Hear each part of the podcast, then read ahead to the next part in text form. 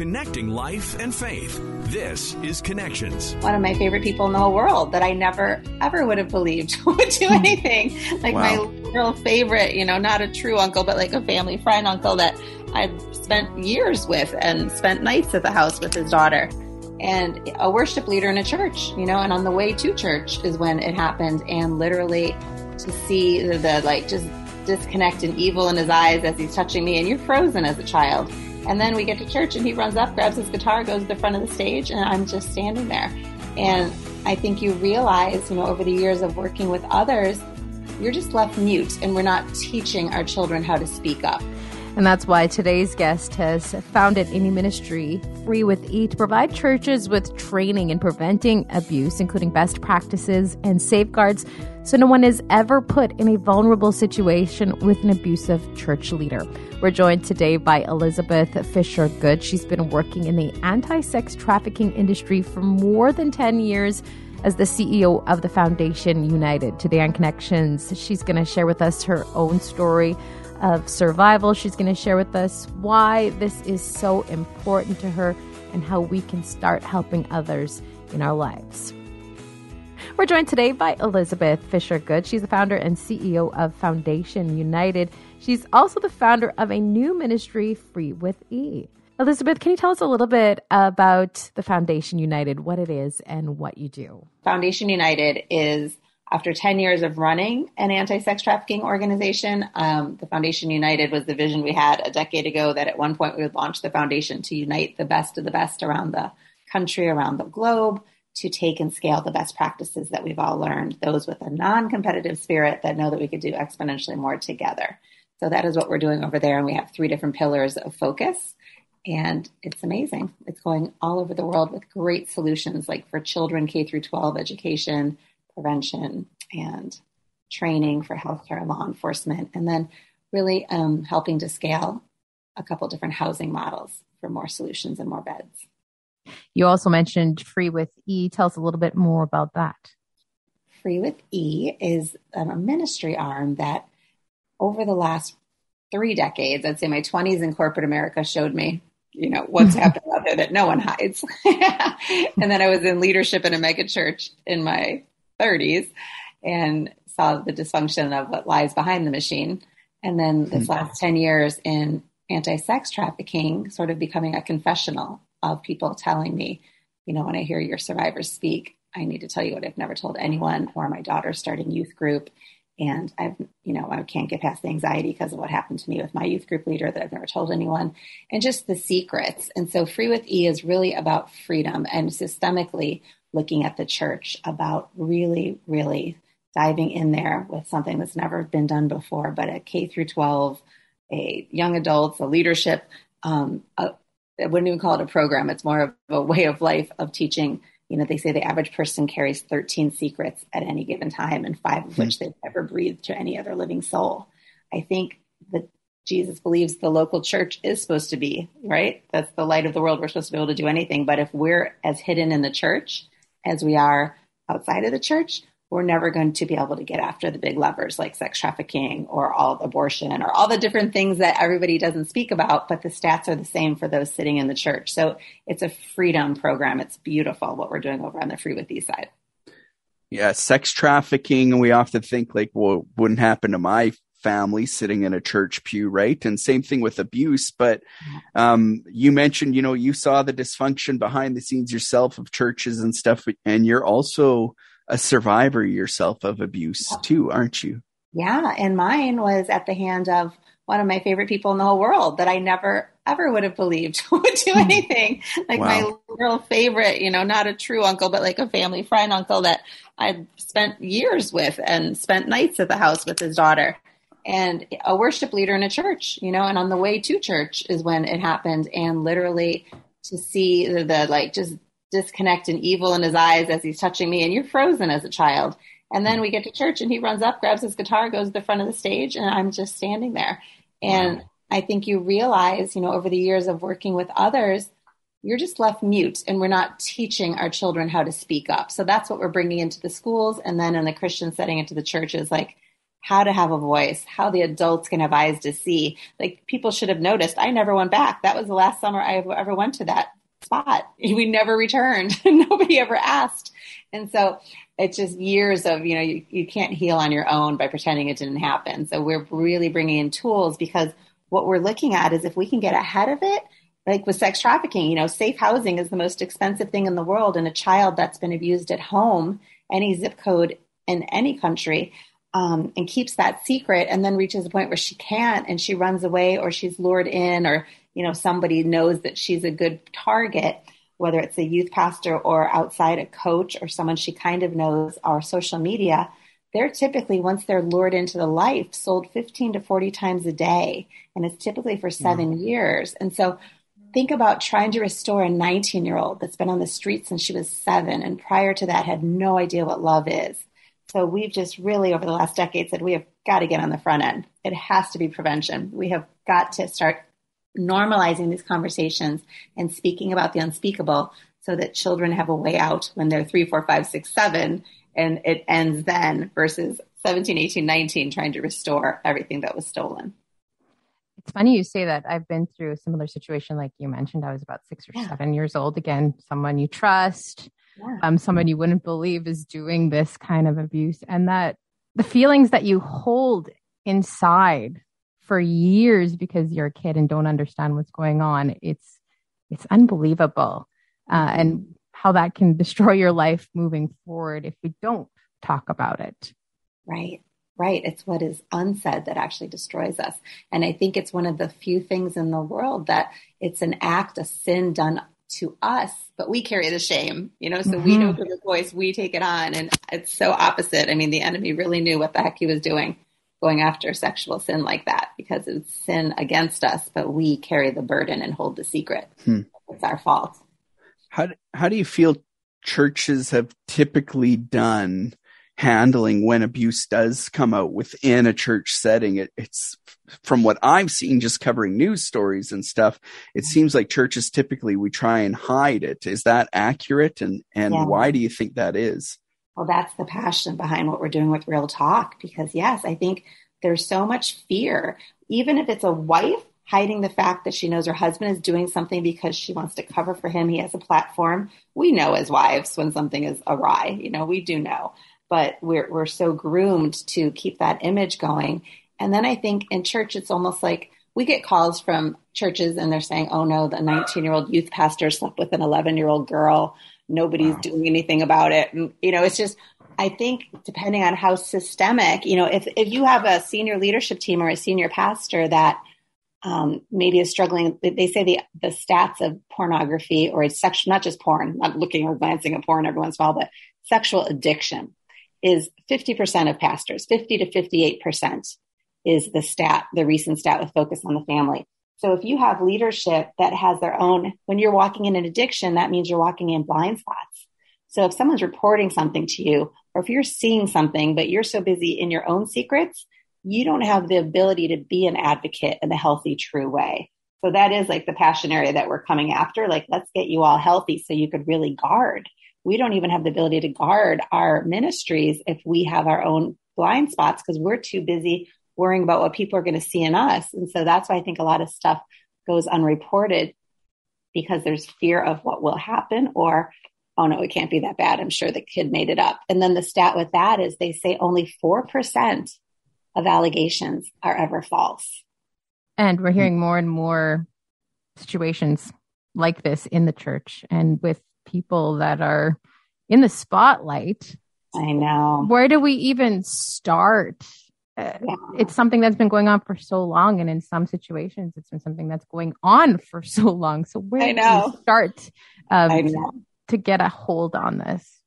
You know, the thing that I'm excited about because, you know, I grew up in the evangelical, I was Pentecost. I, I, was, my mom's family was Pentecostal holiness. So I, with that stream of total charismatic Pentecostal, I grew up at home though during the rest of the year, Southern Baptist. That I went to Willow Creek forever. And that was, you know, where's my mm. Bill Hybels? He was the best.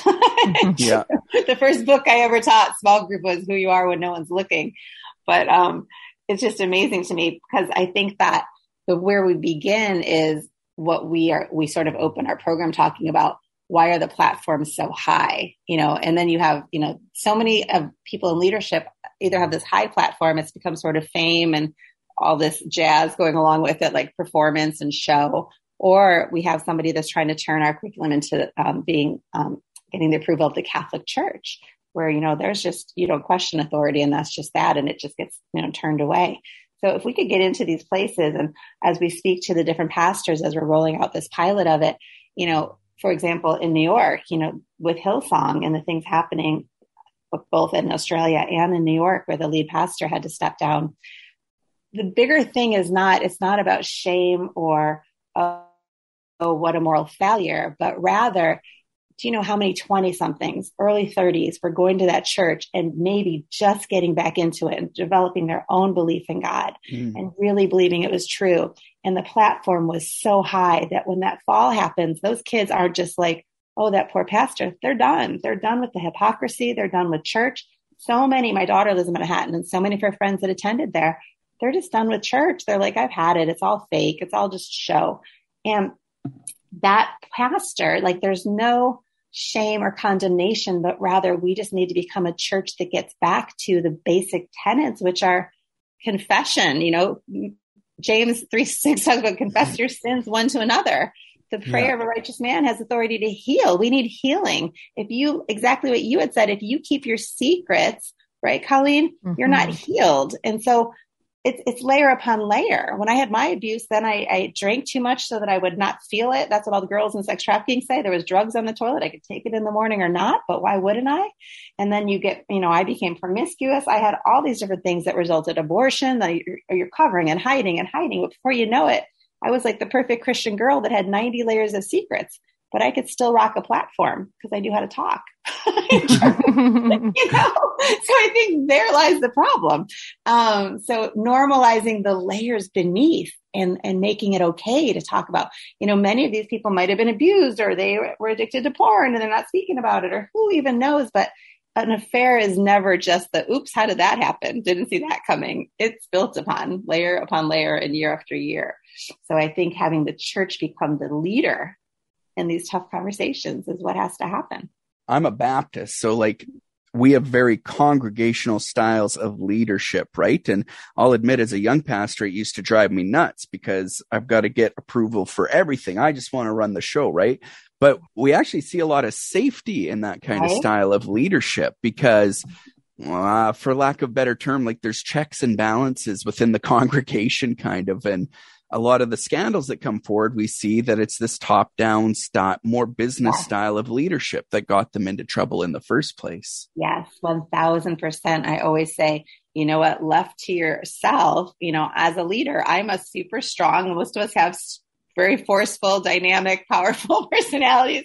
You can talk others into anything and usually talk yourself into anything. If you don't have that true checks and balances, which you know, I love that some denominations really do, but you know, we have the mega churches and the newer ones that it's different. You know, I remember Bill, I had tons of friends that were elders and there's just a strength and not an intimidation, but I guess this a feeling of awe you know, there was such admiration on such a high level mm-hmm. that maybe you turn a blind eye. Um, there were things that in hindsight people could look to and say, hmm, you know, and, and I just think we, we've learned to be quiet as a, as a society. We've been groomed to be quiet. And, you know, my book called Groomed sort of talks about that. It's like, awakening and what are these messages and why have we come into agreement with them like i just think it's time to disrupt a lot of our patterns of thinking if we want to really awaken the church so how do we start maybe i guess how do we begin if i'm listening and involved in a local congregation and i'm like yeah where do we begin Well, I, I mean, the two ways that I'm partial to would be if you're part of a church, go to freewithe.com and there's a church consulting tab and let's start the conversations. Let's get your leadership team together and let's let's start rolling this out and, and starting with it. You know some people are like calling they're all over it. Others are like oh no we're good. And so it, it's it's just another layer of accountability and teaching and helping people stay open and then if you have a child and if you are worried because the other thing is one out of nine kids on social media now there's over half a million predators so it's hmm. completely mm. different it's not like oh just don't go to the mall and talk to that guy these kids are getting groomed starting at 11 years old, seven years old on social media, and they don't even know what's happening to them. And before they know it, they're down a rabbit hole. So we have such great um, prevention curriculum there as well. They have, you know, if anybody's at a high level of leadership in a school, we have the Speak Up program, and that's at the foundationunited.org. I would just contact either website and we will get you everything you need because there are some shields of protection to just start putting in place because it begins with stepping into the uncomfortable. It begins with saying, we don't even know what we don't know. Because I could tell you, I've been doing this for 12 years and I'm so grateful my son just turned 18, my youngest, because I'm like, dear Lord, I'm out. This is so hard. the apps are horrific. They vanish. I mean, everything should be illegal. And that's why there's organizations like NCOSE in America that's fighting to shut down, you know, they're a policy organization and they're trying to get ahead of Snapchat, TikTok, because things that happen on there anything could be said to a child. They could send photos and then they just vanish and there's no trace of it. And it's just a horrific thing that we've allowed. It's like evil is pervasive. So, but it starts with education. We have another program on the Foundation United website called the Cool Aunt series. And she was raised in a beautiful Christian home. Her dad was a deacon, Pasadena, California. No indicators, but she went to college and just like a tribal chief that I heard speak once when I was at the White House for a small little gathering, they said our problem was we made our kids' world too small. They were so sheltered. They didn't know. We thought, no way would they ever. They love us. They love God. They know they're loved. But it takes one smooth talking guy, whether online or at college. You know, if you manage to protect your child. And this guy just said to her, man, you're gorgeous. And he had a recruiter, a woman that she's like, oh, I wanted to look like this woman. She was gorgeous and literally said, we could get you a modeling contract. And within days, she turned over her social security card, her driver's license, her entire identity. And that, you wow. know, Rachel Thomas was in the life for two years.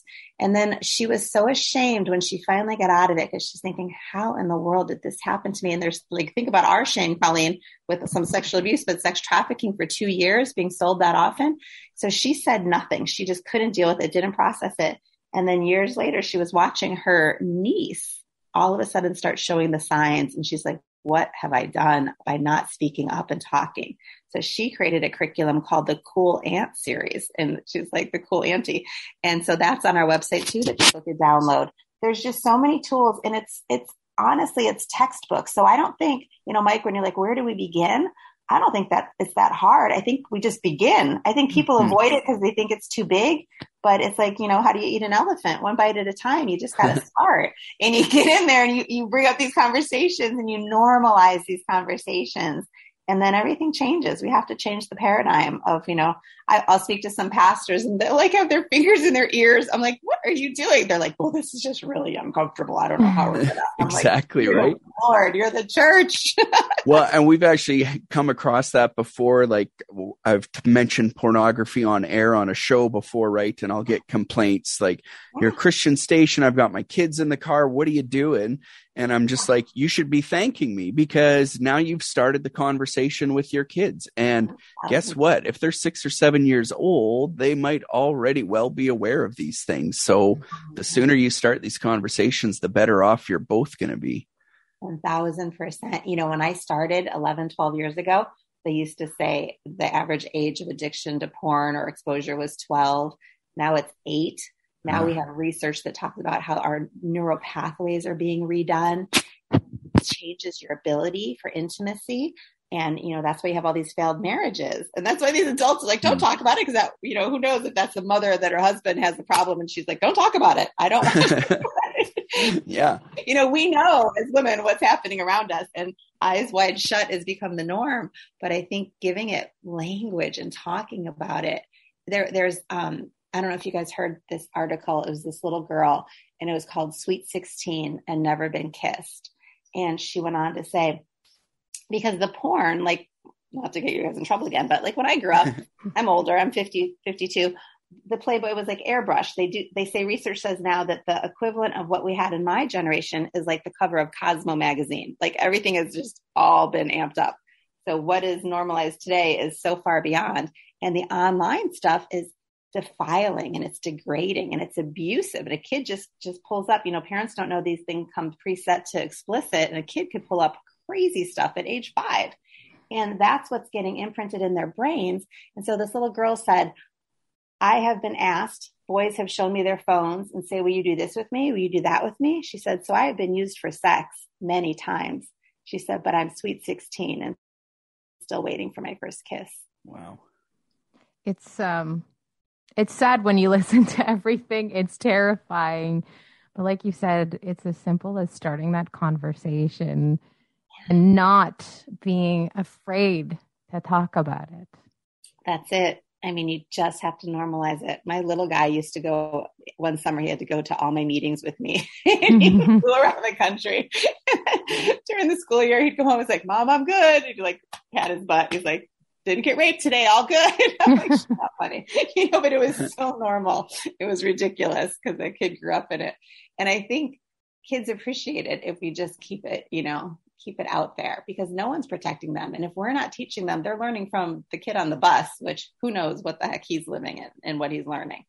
So we have to take our position, especially as the church. We should be leading all of this. It was designed by God. It's a beautiful thing if it was done right, but it's being stolen from, gosh, eight, nine, ten years old. We're losing what we were designed for, for intimacy. It's unbelievable. You need to start young. I know even my situation, I was six six or seven years old, you have absolutely, absolutely no clue what's going on. So this is great for people who have either been through a situation like yours, like myself.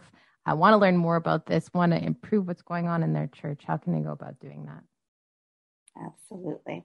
I would have them go to freewithe.com and just contact us. We will share everything or if it's easier for you to remember the foundationunited.org, no matter what you do, we will bubble wrap you, give you next steps, give you if you need healing, we have the most amazing people that do deep inner healing because it's not just, you know, I'm a master's level therapist and, and you could talk about things, but sometimes talking about them over and over without just having the Holy Spirit remove them, you're not getting the healing. And I think that true level of healing. So if someone just needs a resource, they're like, I've carried this around long enough, I'm ready to be done with it just reach out to me. I will personally connect you and make sure you have somebody to walk you through to the other side of healing. Because also that robs us of our purpose and where we're called to go. If we're living under something and there's just, even if it's 10% of us that's hidden and doesn't show up every day, that 10% makes us complete. And that is our whole purpose that God made us to be. And the enemy's working hard to steal and keep parts of us back. So we have beautiful solutions, whatever. If something is stirring in someone and their, their heart's beating fast or their stomach's like, oh, geez, just reach out, send an email. We will get in touch with you and help you. Thank you for being vulnerable, for sharing your story, and for mm-hmm. starting this conversation. Yes, thank you. Thank you guys so much.